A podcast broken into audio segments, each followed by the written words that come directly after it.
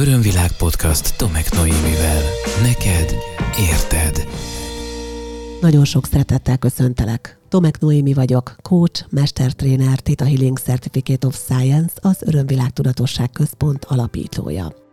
Ez az Örömvilág Podcast csatorna 146. epizódja.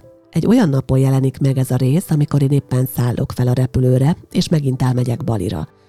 Ez már sokadjára történik meg velem, és amikor ráhangolottam arra, hogy vajon miről beszélgessek veled, és milyen nézőpontokat hozzak neked, akkor eszembe jutott pont az utazás kapcsán, hogy mennyire elképzelhetetlen lett volna ez nekem jó néhány évvel ezelőtt, hogy évente kétszer összecsomagolhatok és elmehetek erre a gyönyörű szigetre. Az is elképzelhetetlen lett volna, hogy eljutok Mexikóba, hogy elmegyek nem is egyszer Nepálba, hogy eljutok Butánba, hogy külföldön tanulhatok, és hogy van lehetőségem a tanulásomra nagyon komoly összegeket költeni. És ennek kapcsán, illetve azért is, mert volt körülbelül azt hiszem, hogy két nappal, három nappal ezelőtt egy olyan egyéni konzultáció, ahol téma volt, arra gondoltam, hogy egy kicsit beszélgessünk a transgenerációs pénzmintákról, és arról, hogy mekkora csapdát tudnak nekünk állítani ezek a pénzminták, anélkül, hogy ezt észrevennénk.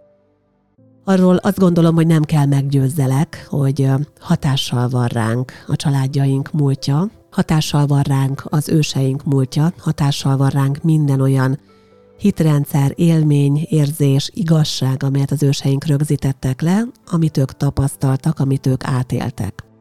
És hát a pénzhez, a gazdagsághoz, vagy a jólléthez, a boldoguláshoz, vagy éppen a szegénységhez, bármihez, ami a pénzhez kapcsolódik, minden ősünknek volt valami fajta viszonyulása, és úgy gondolom, hogy kevés az az ős, bármelyikünk mögött is, aki teljesen nyugodtan, békésen volt az anyagi helyzetével, mert vagy kevés volt, ugye a paraszti családokban, vagy azokban a munkás családokban, ahol ugye nagyon meg kellett dolgozni a pénzért, és ahol a szűkösség volt inkább jellemző, vagy azokban a családokban, ahol azért megjelent a pénz és volt vagyon, ott a történelmi események okán megjelent a nagymértékű vagyonvesztés is.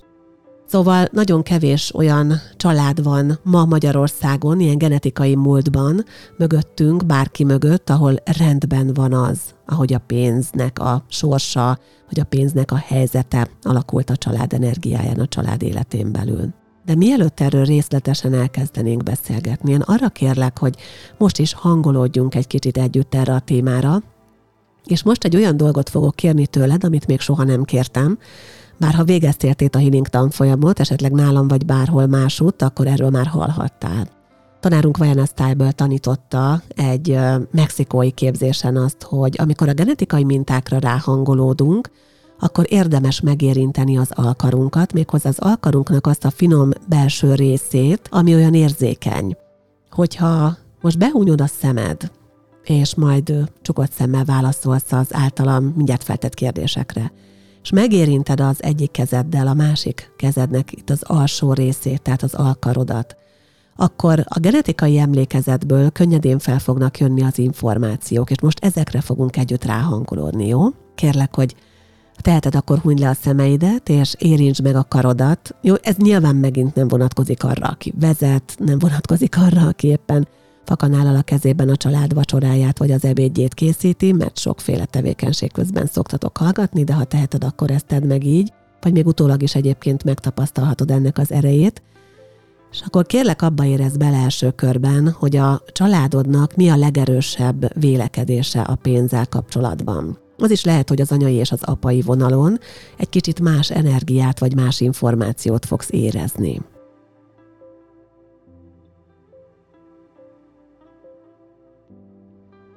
Érezd bele abba, kérlek, hogy a családodban mi a vélekedés a gazdagságról, a gazdagokról.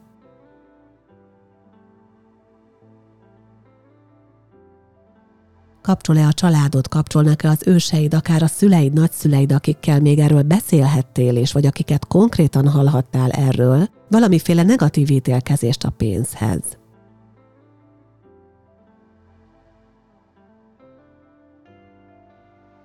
Eszedbe jut esetleg egy olyan nagyon tipikus mondat, gondolat vagy szókapcsolat, amelyel a pénzt, vagy a vagyont, vagy a gazdagságot, a gazdagokat, avagy éppen a szegénységet jellemezték a családtagjaid?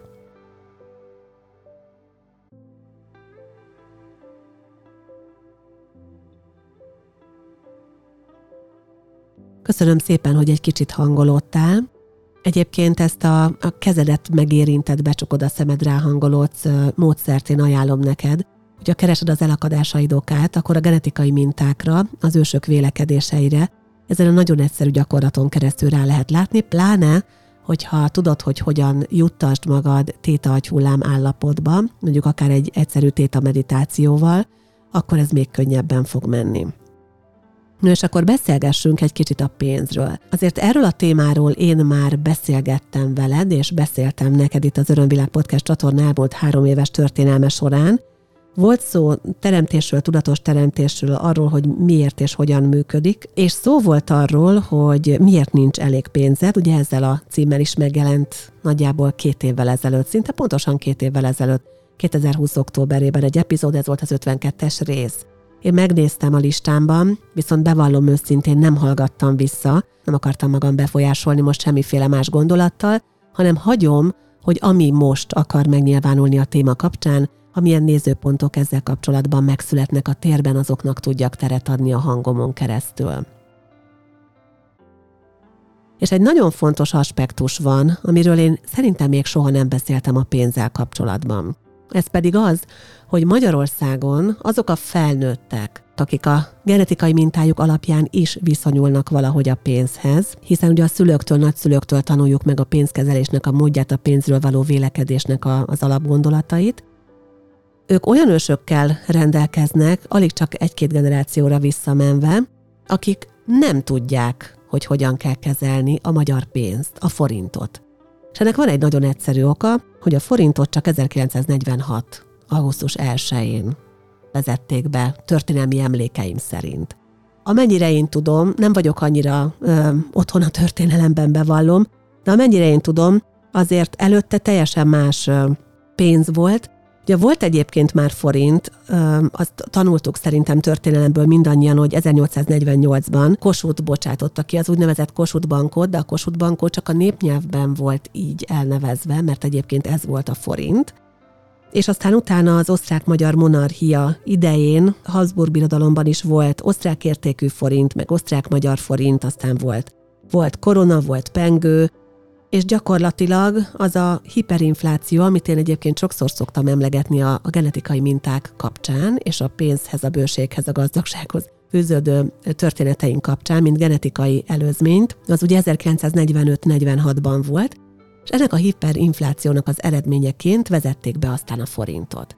Az én szüleim 1945-ben születtek mindketten, és Gondolom, hogy az én korosztályomnak nagyjából a szülei valahogy így a háború környékén utána előtte születtek, és a mostani felnőtteknek is a szülei nagyszülei, tehát akik most felelős döntéseket hoznak a pénzről, akiknek a pénzzel meg kéne tanulni jól bánni, őnekik a szüleik, nagyszüleik nem is tudták, hogy mi az, hogy forint, vagy a forinthoz nem volt megfelelő jó viszonyuk, vagy a forinttal nem tudtak megtanulni bánni. Amit viszont megtapasztaltak, az tényleg ez a sokat emlegetett hiperinfláció volt, és a pénz teljes elértéktelenedésének a folyamata. Tehát a, a magyar kollektívben a mögöttünk lévő egy-két-három generáció, most attól függ, hogy ki hány éves, aki hallgat engem, tudatában és tudattalanjában abszolút be van vésve az, és így be, be van betonozva az, hogy a pénz az nagyon könnyen el tud értéktelenedni. És nem véletlen van most akkora ijegység. Annak kapcsán, hogy egy, egy relatív erős infláció megint megjelent a térben körülöttünk, mert bekapcsoltak a genetikai minták. Ugye, ahogy bekapcsoltak a háború kapcsán, erről beszélgettünk idén már egymással, most bekapcsolt a pénz elértéktelenedése miatti kollektív félelem. Nagyon fontos hát, hogy, hogy megint csak ide helyezzük magunkat a jelenbe, és tudjuk azt, hogy ma 2022 van, és igen, történnek olyan gazdasági folyamatok, amelyek jelenleg nem túl rózsás kilátásokat helyeznek így elénk, azonban ez mégsem 1945-46. Tudnunk kell különbséget tenni közte. Hogyha az ősöknek erről a félelméről és erről az igazságáról le tudunk választódni, hogy a pénz az gyakorlatilag egyik pillanatról a másikra el tud teljesen értéktelenedni, akkor azt vehetjük észre, hogy mi sokkal jobban tudunk viszonyulni már ettől a szétválasztódástól a pénzhez. Ugye nagyon fontos az, amit számtalanszor különböző módokon hangsúlyoztam már ki különböző témák kapcsán, hogy az ősök, amit gondoltak, ahogy vélekedtek, az egyszerűen bele van írva. a mi rendszerünkbe. Minden egyes sejtünkben, minden egyes sejtünknek DNS-ében, a DNS-t körülvevő morfogenetikus mezőben ott van brutális mennyiségű. Tehát egyszerűen ilyen szavakkal nem kimondható mennyiségű információ, és abba bele van írva az, hogy az ősöknek milyen tapasztalásai voltak a pénzről. Tehát a, a forinttal bánni eleve nagyon sok ősünk nem tudott, mert új volt neki, viszont megtapasztalta azt, hogy a pengő elértéktelenedett, előtte megtapasztalták azt, hogy esetleg volt, volt ilyen osztrák-magyar forint, meg osztrák értékű forint, meg, meg krajcár volt, meg mi egyéb, meg volt korona, se voltál olyan régen. A korona úgy emlékeim szerint a 19. század végén még koronával fizettek Magyarországon. Nagyon sokféle pénz volt, és nem tudott kialakulni a pénzhez való ilyen stabil, biztonságos viszonya az őseinknek, mert annyira sokat változott a pénz, azzal összefüggésben, ahogy változott egyébként a történelmi helyzet. Szóval ilyenkor azt érdemes megtenni, hogy fogjuk magunkat, és tudatosan lekapcsolódunk ezekről a családi pénzmintákról. Ha ismersz olyan technikát, amelyel magadnak ezt meg tudod csinálni, akkor azt mondom, hogy hajrá itt akár ebben a pillanatban tedd meg, ha pedig nem, akkor érdemes akár egy konzultációért egy megfelelő szakemberhez fordulni, hogy ezeket a hitrendszereket, ezeket a genetikai mintákat magad mögött tud hagyni. Mert nem kell így gondolkodnod, és nem kell ezt érezned, csak azért, mert a, az ősök ezt megélték és ezt érezték. Ugye az ősöknek a pénzhez való viszonya az nagyon sokszor azon keresztül mutatkozik meg, hogy a pénz az nincs.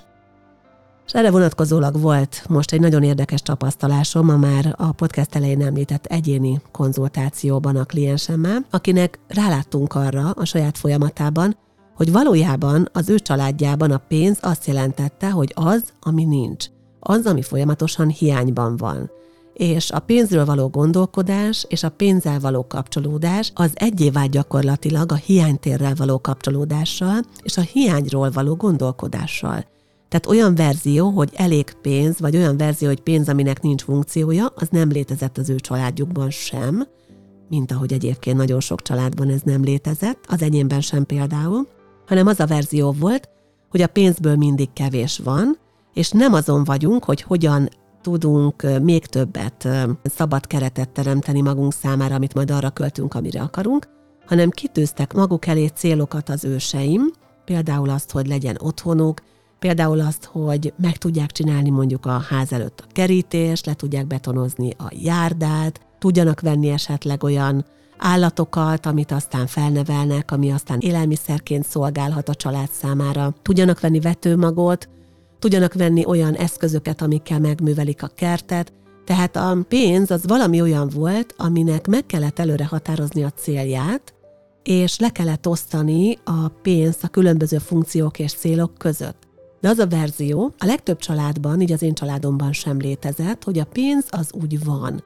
Tehát olyan verzió volt, hogy vésztartalék, én erről már korábban beszéltem egyébként itt az Örömvilág Podcast csatornán, lehet, hogy te is beszéltél már velem erről, tehát hogy hallottad azt az adást, hogy a vésztartalék az egy nagyon nagy csapda, hogyha pénzt így hívunk, mert ez azt jelenti, hogy elkezdjük vele teremteni azt a vészhelyzetet, amire aztán fel tudjuk használni, mert az alapítrendszer viszont az, hogy a pénznek van valamiféle funkciója.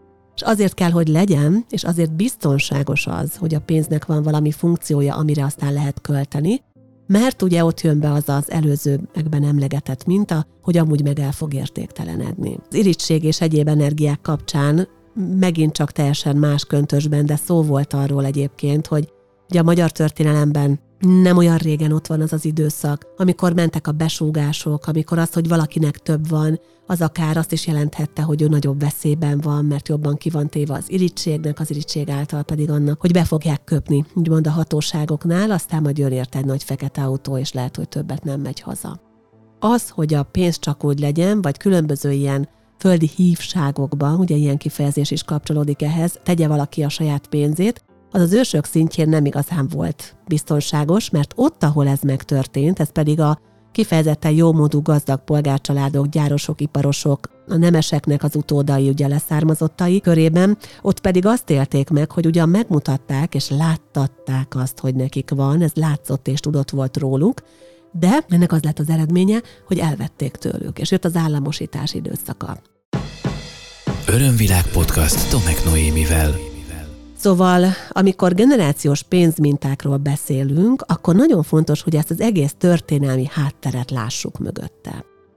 Nyilvánvalóan vannak egyéni sorsok, szerintem mindannyian a saját családunk múltjából fel tudnánk idézni azokat a sokszor tényleg elképesztően megrázó egyéni sorsokat, ahogy a pénzért küzdöttek az ősök, vagy ahogy elveszítették azt a gazdagságot, jólétet, vagy bőséget, vagy pénzt, ami volt. Ugye én is emlegettem már azt, hogy hogy a nagyszüleimet az apai ágon kuláknak nyilvánították, pedig aztán tényleg nem volt semmi extrájuk, de azt a keveset is elvették tőlük. Mindannyian fel tudnánk ilyet idézni a, a családjainkból, nagyon sok ilyen történet van, nagyon sok ilyen sors van mögöttünk. És nekünk nem az a dolgunk egyébként, és ez nagyon fontos, hogy megértsük szerintem. Nem az a dolgunk, hogy egyszerűen azt, amit az ősök csináltak, lenyessük magunkról, levágjuk magunkról, és azt mondjuk, hogy oké, okay, most más van, tehát annak semmi jelentősége nincs számomra. Mert az, hogy milyen genetikai vonalba születünk bele, az, hogy milyen családba jövünk, hogy a családnak mik a megoldandói, mint feladatok, akár mint karmikus feladatok, akár, akár egyéb ilyen fejlődést hozó változások, vagy, vagy energiák, minőségek, az nem véletlen. Tehát ha én egy olyan családba jövök, ahol ez téma, ha én egy, egy olyan helyre, egy olyan időbe születek, ahol ez téma, és ahol a generációs múlt olyan történelmi sebeket hordoz magán, mint például Magyarország, akkor ennek oka van az én fejlődésem szempontjából, tehát nekem fontos, hogy ehhez a genetikai múlthoz kapcsolódjak, tehát meg kell látnom először is a nyereségét annak, hogy miért ez a család, és mit tanulok ebből. És azt gondolom, hogy ez egy olyan nagyon fontos pont, amit, hogyha megtalálunk, és amit kellően tudatosítunk magunkban, akkor a genetikai pénzmintáinknak már nem a csapdájában fogunk vergődni, hanem ki tudunk lépni abból, a szorításból, amit ez a csapda nekünk eddig állított, és anélkül okozott, hogy nem vettük észre, és tovább tudunk lépni egy magasabb szintre. Mert, és erről is sokszor beszélgettünk már egymással, generációról generációra a családban mindig megoldódnak dolgok. Ilyen nagy ügyek, lépésről lépésre mindig a következő generációban valamint változnak, valamint oldódnak, és akkor egyszer csak eljutnak a megoldásig, és az gyönyörű, amikor feloldódik egy negatív energia, egy nagy ilyen csomó, egy gócpont a családi energetikai rendszerben, és elkezd visszafelé is hatni, és az ősöknek akár az energiáját, a lélek energiáját elkezdi átformálni, mert ők is be tudják fogadni azt, amiben egyébként ők maguk is részesek voltak. Lehet, hogy a konkrét csomót nem ők oldották ki, de az oda vezető utat ők tették lehetővé, és ilyenkor mindenki részesül ebből az áldásból. Szóval a legfontosabb az, hogy ne csak ledobni akarjuk, ne csak lenyesni akarjuk magunkról ezeket a történeteket, hanem nézzük meg, hogy mit tud nekem ezt tanítani, mit tudott ez fejleszteni a családi rendszerben, résztvevőkben, milyen képességeket, kompetenciákat, milyen erényeket fejlesztettek ezen keresztül, és én mit tanultam abból, hogy ebbe a családba születtem. Akkor, amikor valaki jön azzal a nagyon erőteljes mintával, hogy mindenért kőkeményen meg kell dolgozni, és szerintem, ha most megkérdezném az ebben a pillanatban podcastet hallgatókat, kinek van ilyen hitrendszer a családjában, akkor úgy nagyjából az emberek 95%-a, de lehet, hogy inkább 99%-a feltenni a kezét. Mert ez téma Magyarországon, és ez a mögöttünk lévő generációknak egy nagyon jellemző hitrendszere. Egy limitációja is egyben, de nagyon erős hitrendszere, hogy mindenért kőkeményen meg kell dolgozni. Ezzel a hitrendszerrel milyen nyereséget lehet bezsebelni? Hát például azt, hogy a kitartást, a szorgalmat fejleszthetjük magunkban, az akaratunkat erősíthetjük, ugye az álhatatosságot, hogy más szót is mondjak rá, ami nem teljesen az, mint a kitartás, de nagyon hasonló. Ezen keresztül lehet, hogy az alázat erényét tanulja valaki, az elfogadás erényét tanulja valaki, az adás erényét tanulja valaki.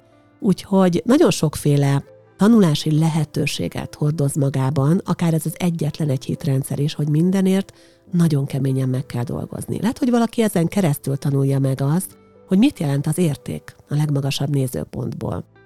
Nem azt jelenti egyébként, hogy végkövetkeztetésként az jöjjön ki belőle, hogy a munka akkor az érték, mert ez még mindig egy limitáció, hanem ezen keresztül is tanulja az érték fogalmát, az érték minőségét, és miközben azzal foglalkozik, hogy megtanulja, hogy mi az érték, megtanulja a munkaértékességét is, Aztán, ha megy tovább, akkor azt is megtanulja, hogy egyébként az is lehet érték, ami egyszer csak úgy megérkezik. De most nem is ez a mai téma, majdnem elkanyarodtam, hanem akkor vissza a pénzhez. Ha ránézel arra, és egy kicsit visszaidézed most azokat a mondatokat magadban, amiket a ráhangolódó részben felidéztél, hogy mi a családod vélekedése a pénzről. Milyen mondatok, milyen tipikus mondatok hangzottak el otthon a pénzzel kapcsolatban. Mi az, amit tanítottak neked a pénzről akkor azt is nézd meg, kérlek, és adj magadnak egy kis időt erre, akár azáltal, hogy meg is állítod egy picit az adást, hogy elgondolkodj azon, hogy mit tanultál ebből. Milyen képességet fejlesztettél ki ezen keresztül magadban. És hogyha megtalálod ezeket a nyereségeidet, akkor jön a következő lépés, ami az önmunka folyamatoknak a legfontosabb, legtipikusabb lépései közé tartozik szintén, hogy ha a nyereséget megtaláltok, akkor kapcsoljuk le a nyereséget az odavezető út traumájáról. Tehát ezentúl ne kelljen mindenért kőkeményen megdolgozni ahhoz, hogy tud mi az érték. Hogy ezentúl ne kelljen mindenért kőkeményen megdolgozni ahhoz, hogy legyen kitartásod. Jó? Tehát ezt így képzeld el. Egyszerűen ezt vizualizálhatod is, vagy ha ismered például a Theta Healing technikát, akkor ezt meg is teheted magadnak, hogy ezeket szétkapcsolod. Egyébként kis zárójel, szóval ha szeretnéd, akkor lehetőséged van Magyarországon is, és ha külföldön élsz, akkor is akár más országokban, akár magyar nyelven külföldről online téta healinget tanulni. Szerintem zseniális, mert pont ezekre az apróságokra, a mindennapok szintjén ilyen 20 másodperces, 40 másodperces ránézésekkel elképesztő nagyot lehet változtatni. Én ugye annak a híve vagyok, hogy amennyire lehet, annyira legyünk önállóak, és legyen meg az a lehetőségünk, hogy önmagunkért tudjunk tenni. Számomra fontos az, hogy bár el tudom fogadni a segítséget már, és tudok segítséget kérni már, de nekem nagyon fontos az, hogyha hogyha nekem abban a pillanatban, amikor arra gondolok kell a megoldás, akkor én alkalmas legyek arra, és meg tudjam oldani, hogy a megoldást én magam ott abban a pillanatban megcsináljam. Zárójel bezárva akkor a folyamatot még egyszer csak lépésekben nézzük végig, jó? Tehát első lépés, és ezt akár többször is megcsinálhatod majd ezután a podcast epizód után.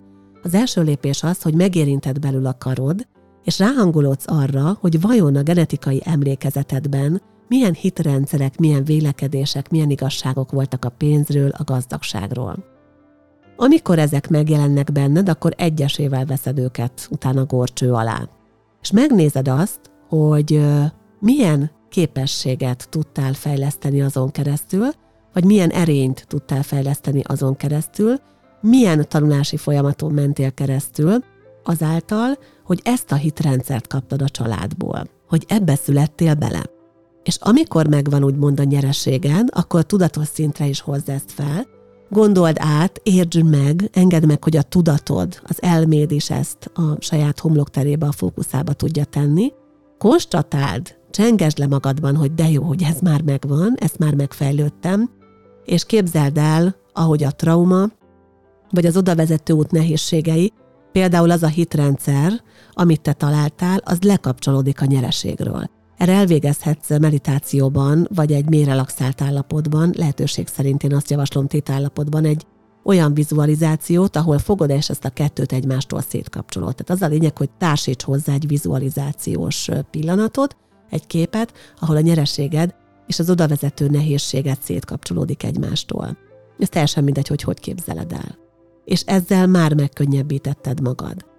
És nagyon fontos az, hogy, hogy azzal is légy tisztában, amit már sok más téma kapcsán is említettem neked, hogy az egy dolog, hogy te másként gondolod, mint ahogy az anyukád meg az apukád gondolja, csinálja, tanította. Az egy dolog, hogy te teljesen másként gondolod és tapasztalod, mint ahogy a nagyszüleid csinálták.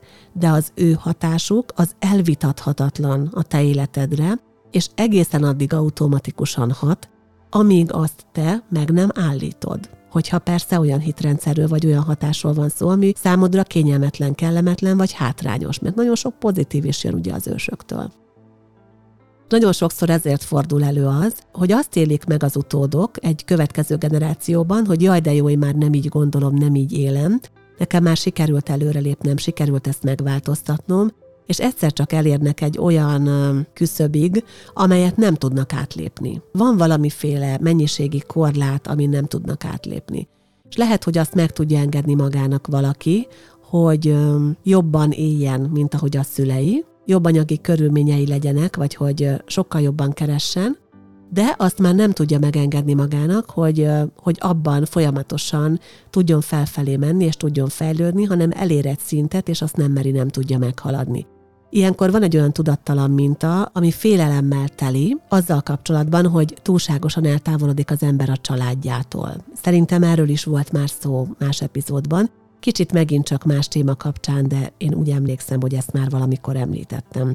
No de mivel nem hiszem, hogy mindenki az összes részt hallotta, és mindenre emlékszik, ezért, ezért érdemes ezt időnként összegyúrni az adott téma kapcsán is, és, és felhozni és megmutatni. Hűha, hogy ránézek az órára, most látom, hogy kinyitottam egy pillanatra a szememet, hogy már megint fél órája beszélgetünk majdnem egymással. Nincsen sok időm a mai adásból, nem mint hogyha nem én szabnám meg a kereteit, de azért tartom ezt a nagyjából fél órát, amikor így kettesben beszélgetünk. És még egy dolgot szeretnék behozni, ami nem létezett a múltban, az pedig a pénzügyi tudatosság. Nem létezett a pénzügyi tudatosság fogalma, nem ismerték, hogy az mi. És külön ugye beszéltem a női témák kapcsán arról, hogy a nőknek aztán meg végképp nem volt rendelkezése a pénz felett, az erre vonatkozó részt is egyébként érdemes lesz majd visszahallgatni. Ezt a témát én most nem is nyitom meg, Méghozzá azért nem, mert, mert szerintem erről érdemes lesz majd egy külön podcastben és más platformokon is beszélni, illetve ezzel kapcsolatban egyébként egy nagyon fontos program is készülődik most, ami, ha még időben hallgatod a programhoz képest, akkor az első felvonásban már is elérhető számodra, 2022. november 19-20-án Budapesten a, a Chill Home stúdióban fogunk tartani Csatos Erikával, az Álomjövő alapítójával, aki a nők pénzügyi mentora és egy zseniális pénzügyi szakember, és kifejezetten arra specializálódott, hogy nőknek tanítson pénzügyi tudatosságot, egy női pénzügyi mesterkurzust. Erika, aki szintén nagyon lélekből és szívből élő, ugyanakkor nagyon racionális és fantasztikus pénzügyi gazdasági tapasztalatokkal rendelkező nő, abban fog segíteni, hogy ennek a pénzügyi oldalát tudjuk helyre rakni, én pedig a lelki részét és mindazt, ami, amit oldani szükséges hozzá, viszem ebbe a kétnapos programba, ahova tehát hölgyeket várunk. Nem egy alkalomra tervezzük ezt a programot, úgyhogy ha véletlenül majd utólag hallgatod, és nem tudsz eljönni, vagy nem jó az időpont, akkor később is nagyon sok szeretettel várunk, csak figyeld a különböző felületeinket. Tehát 2022. november 19-20-án Csatos Erikával tartjuk a női pénzügyi mesterkurzusunkat, szívvel, lélekkel, ahogy mondtam, és érdemes egyébként a vele készült korábbi podcast epizódot is meghallgatni. Hűha, már megint nagyon sok mindenről volt szó, remélem, hogy követhető volt. Most egy kicsit talán felfokozottabb állapotban vagyok, azért mert két nappal vagyok utazás előtt, és rengeteg a teendőm, és ilyenkor egy kicsit talán jobban pörög az agyam a kelleténél, de ez a téma egyébként is olyan téma, amin szívesen pörgetem az agyamat. Nagyon sokat foglalkoztam vele a személyes életemben is, és nagyon sokat foglalkozom vele tanfolyamokon, illetve az egyéni folyamatokban is. Remélem, hogy tudtam olyan nézőpontokat adni neked, amelyek a javadat szolgálják, ha van megjegyzésed, véleményed, kérdésed, hozzászólásod, saját gondolatod erről a témáról, akkor kérlek ragadj billentyűzetet, és ír nekem a podcastkukacörömvilág.hu e-mail címre. Szeretettel várlak a további epizódokban is, a jövőben, és ha még nem tetted meg, és érdekelnek múltbéli témáim, akkor nyugodtan lapozz vissza. Minden egyes epizódot megtalálsz a YouTube csatornámon, amelyet Örömvilág néven érsz el, és honlapomon az örömvilág.hu-n. A következő részt, ha minden igaz, Balin rögzítem, szurkolj nekem, hogy a technika is velem legyen, és akkor majd onnan küldök neked egy aktuális témát. Remélem, hogy akkor is beszélgetünk majd egymással. Köszönöm, hogy ma is számíthattam értő füleidre, nagyon sok szeretettel ölellek. Ez volt az Örömvilág podcast Tomek Noémivel. Hétről hétre új témák, érdekes nézőpontok a tudatosság útján járóknak. www.örömvilág.hu témát ajánlanál? podcastkukac örömvilág.hu